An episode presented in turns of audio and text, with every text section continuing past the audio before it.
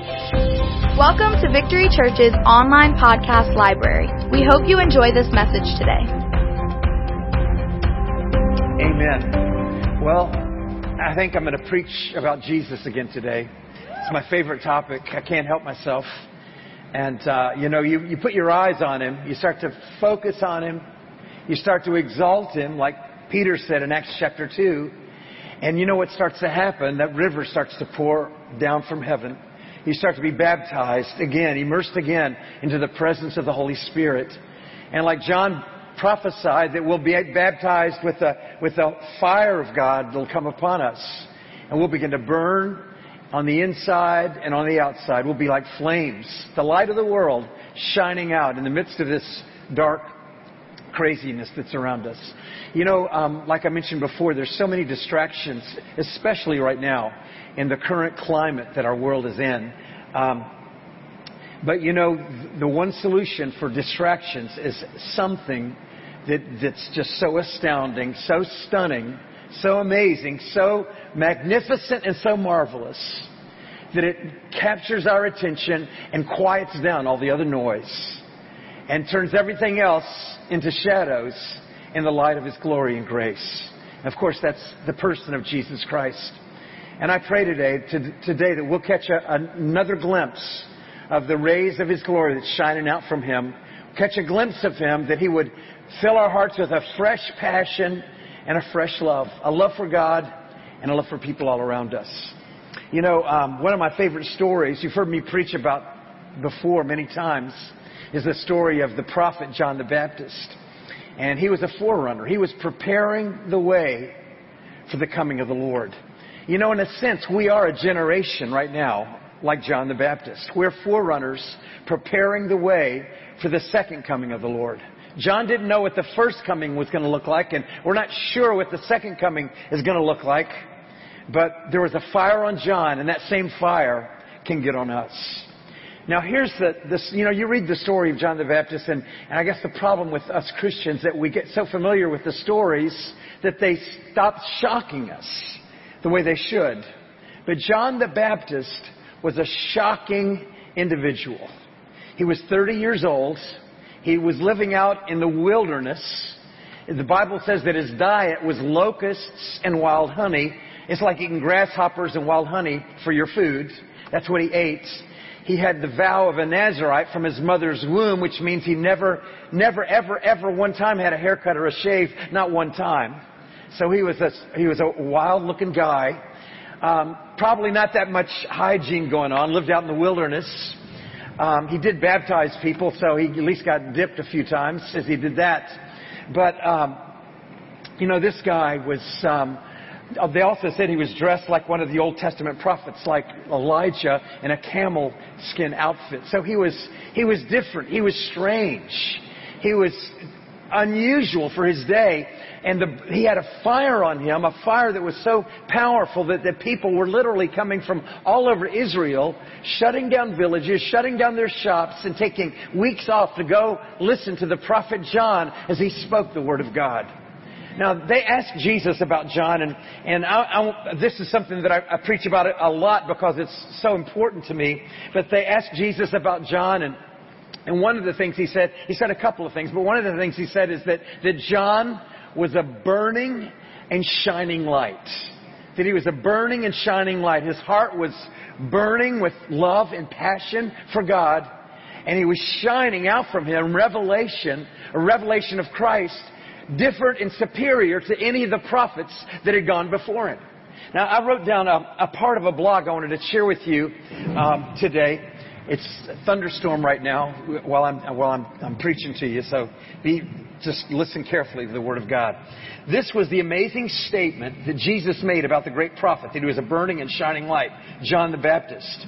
Jesus was describing the supernatural nature of this mighty man of God.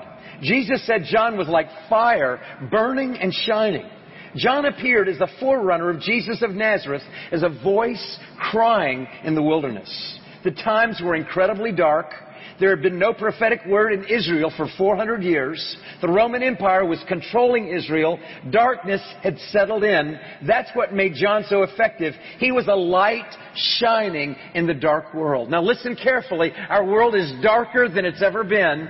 Our light needs to be brighter than it's ever been. A light shining in darkness catches people's attention. That's why John was so effective.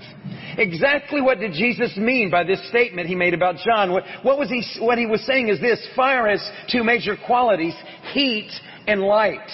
John was burning with heat of the love for God and his soul was literally burning with passion and permeated his preaching. His preaching was filled with fire because it was the fire of his passion. He had seen, he had seen a revelation of the Lord and this revelation was burning in his heart. He had a fire and a love for God that was evident in his words. It was on his words as he preached. His soul was literally burning with passion.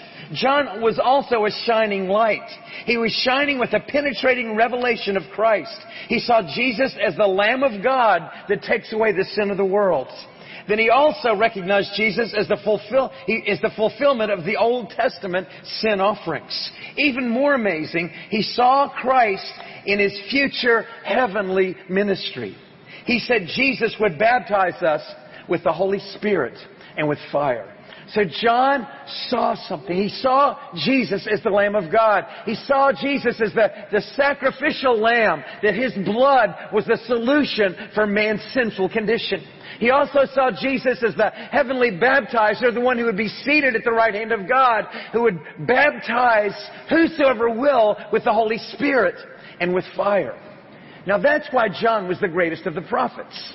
Now, but there's something quite disturbing that Jesus also said when he was answering these questions about John. And that's what I want to preach to you about this morning. The second statement.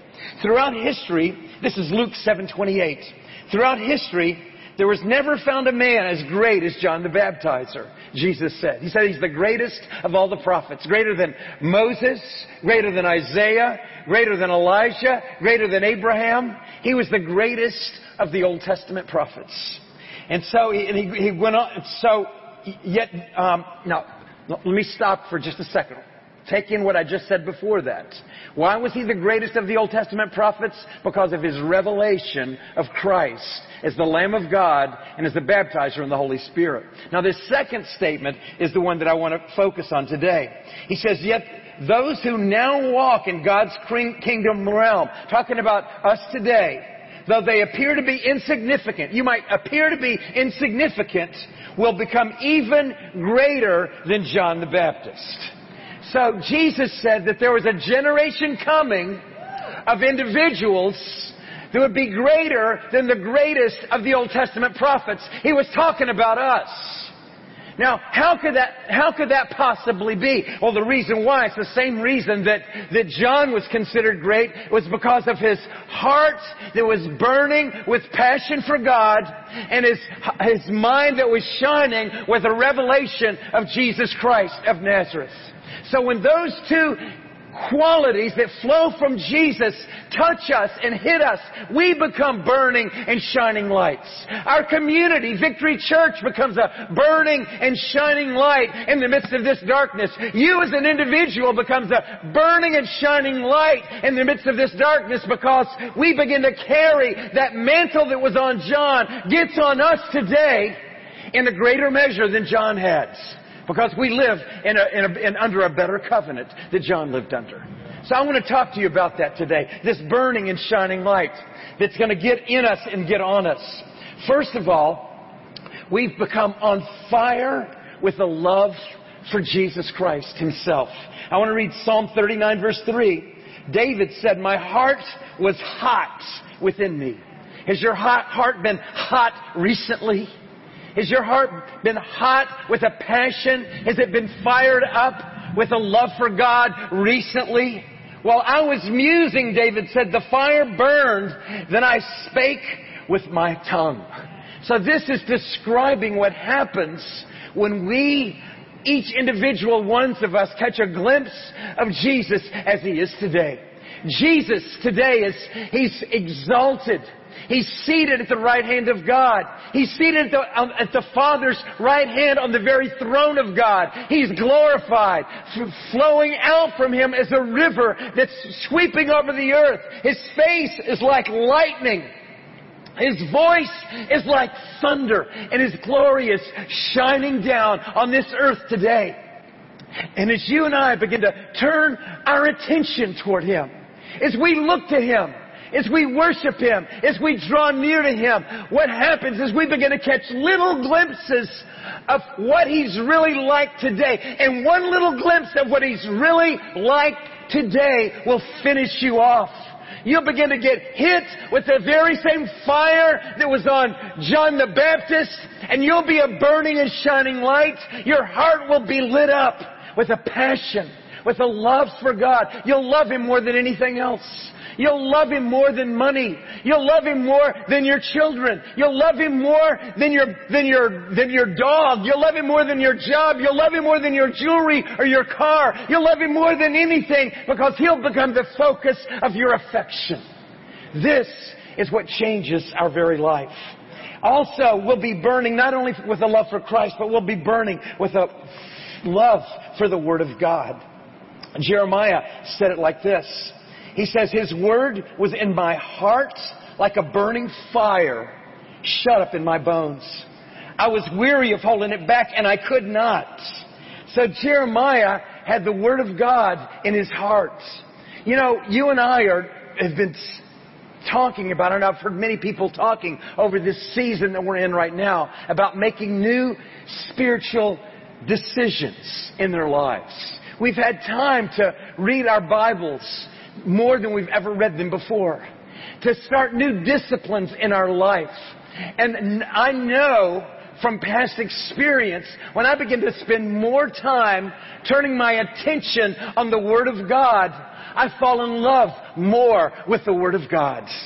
And then what will begin to take place is this word, this word, this word is alive, it's active, it's sharper than a two-edged sword. It will get inside of you and it'll be, begin to burn like it burned inside of Jeremiah. It'll be impossible for you to keep your mouth shut. You're gonna have to get on the phone, you're gonna have to get on your computer, get on Zoom or whatever it is, and you're gonna have to tell somebody, you're not gonna believe what I saw in the Word of God today.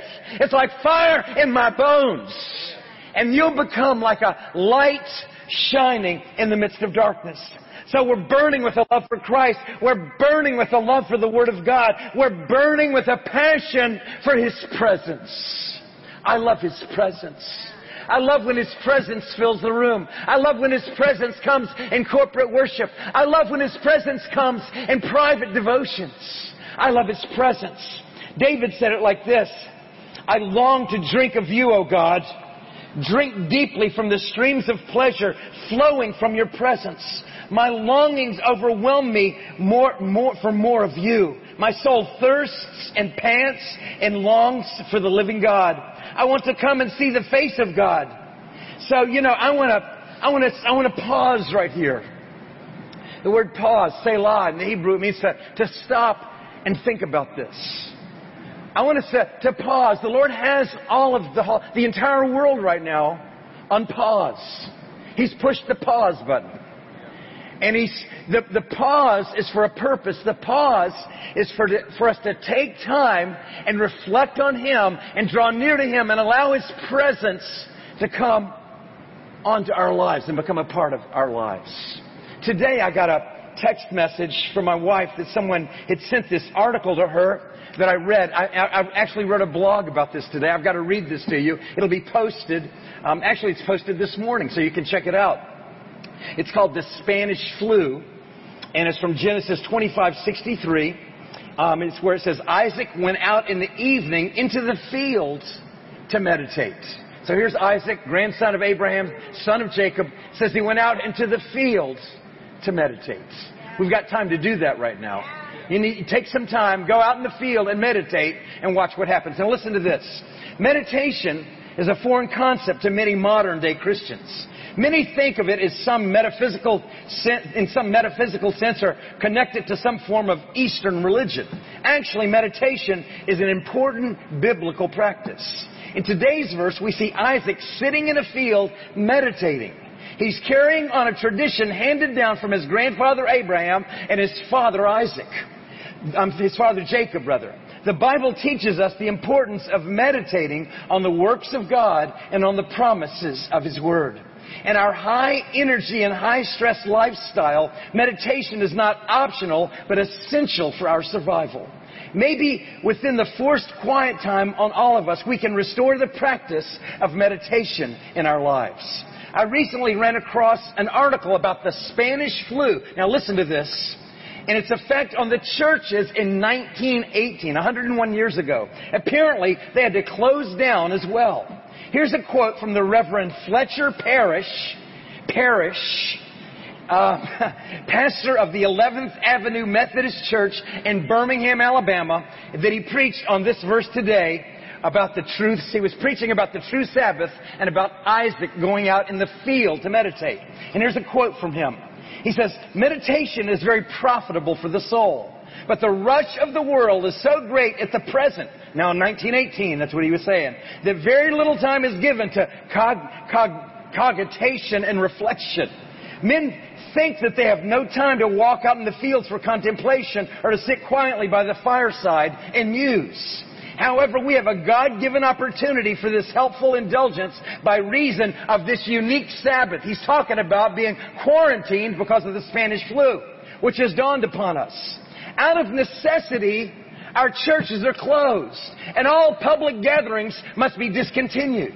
We cannot go motoring in our cars. We cannot go to business if we could. And even the fields are dangerous lest we should come in contact with the goldenrod and ragweed and take influenza. I don't know what that's all about. But then he says, but we can sit by the fire and give ourselves to thought and reflection, which will bring a great profit to us. So maybe the Lord has used this sort of things in times past to get our attention. Hopefully He's got it now so that many folks can go back to work. Hopefully we've learned to be still and know that He is God. Meditation is the time to restore ourselves spiritually on a daily basis so that we can enter His rest in the midst of all our labors. Maybe it's time to walk out into a field for some quiet meditation. Go out into the field, go for a walk, your phone, get out the, get rid of the AirPods or the earbuds or whatever it is and just go and be quiet in the fields and listen for the sounds of God. He's speaking in the birds. He's speaking in the winds. He's speaking in His creation. Take a look. If you get up early in the morning, you can see the, the moon and the stars doing their dance. They've been lining up the last week.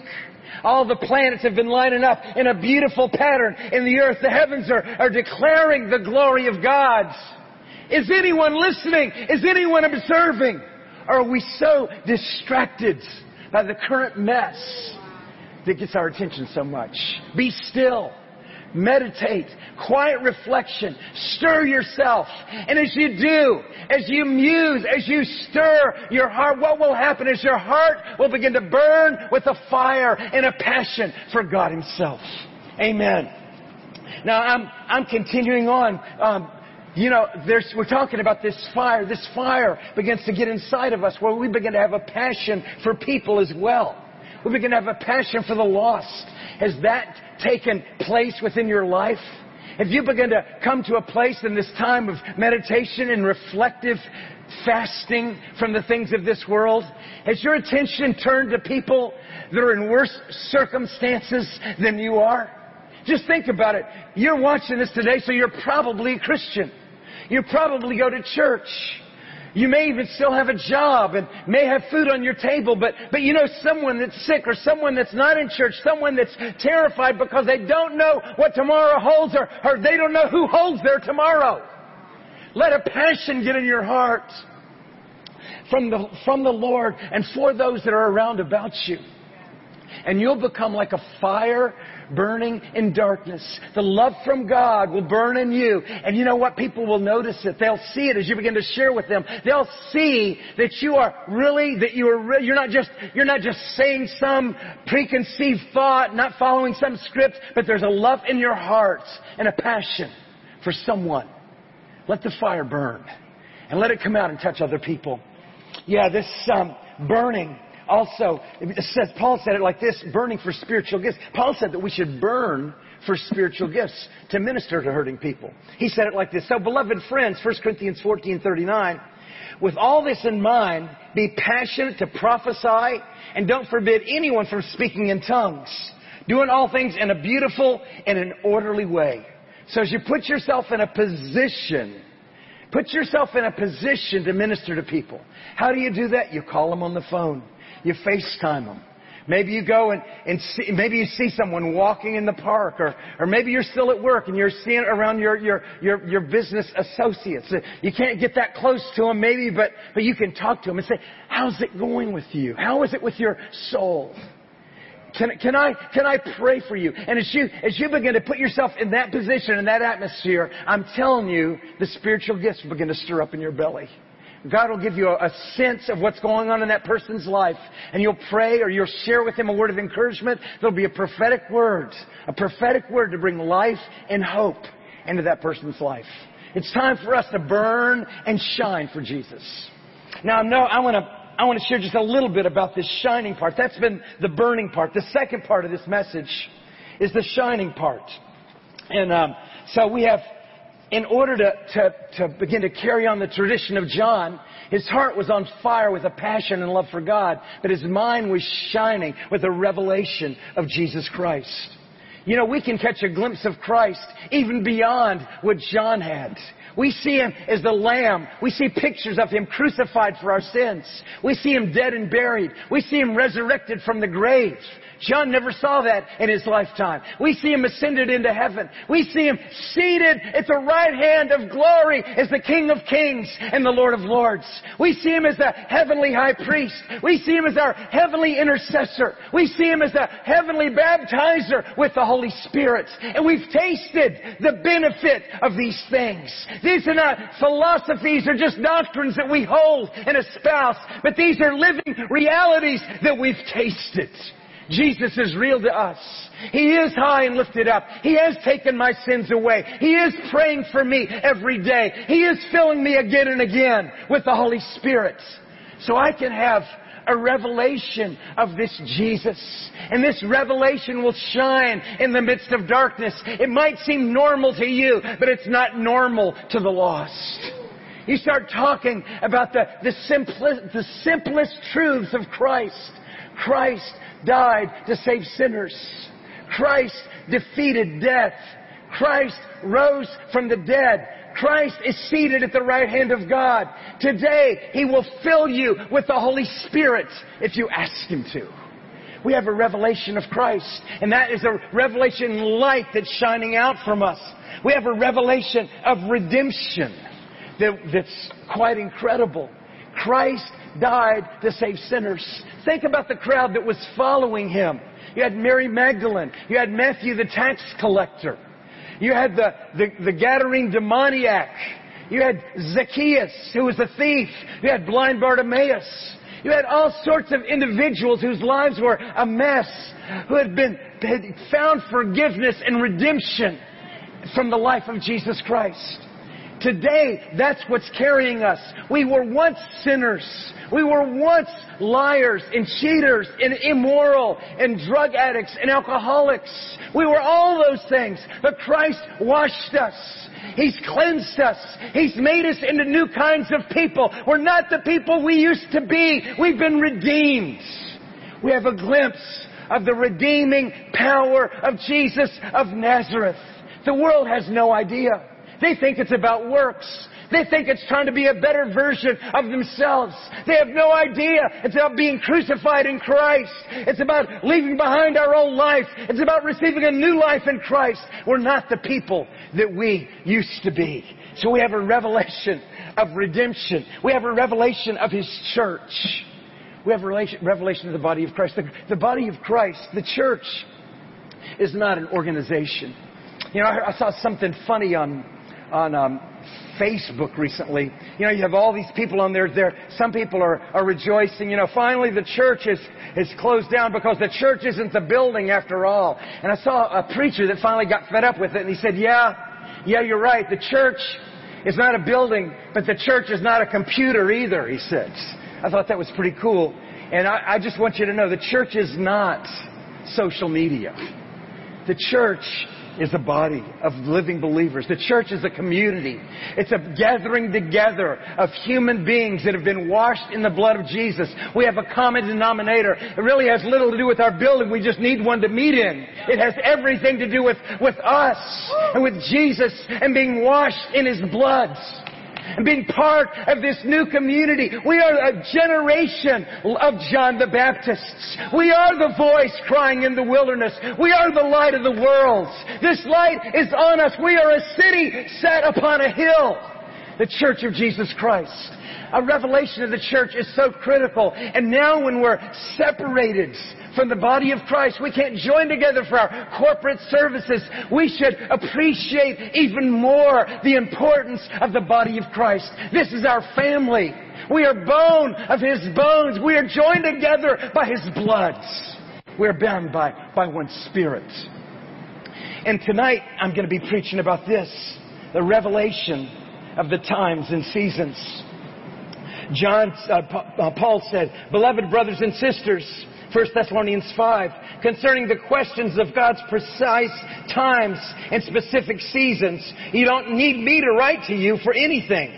For you already know quite well that the day of the Lord will come unexpectedly and will come like a complete surprise.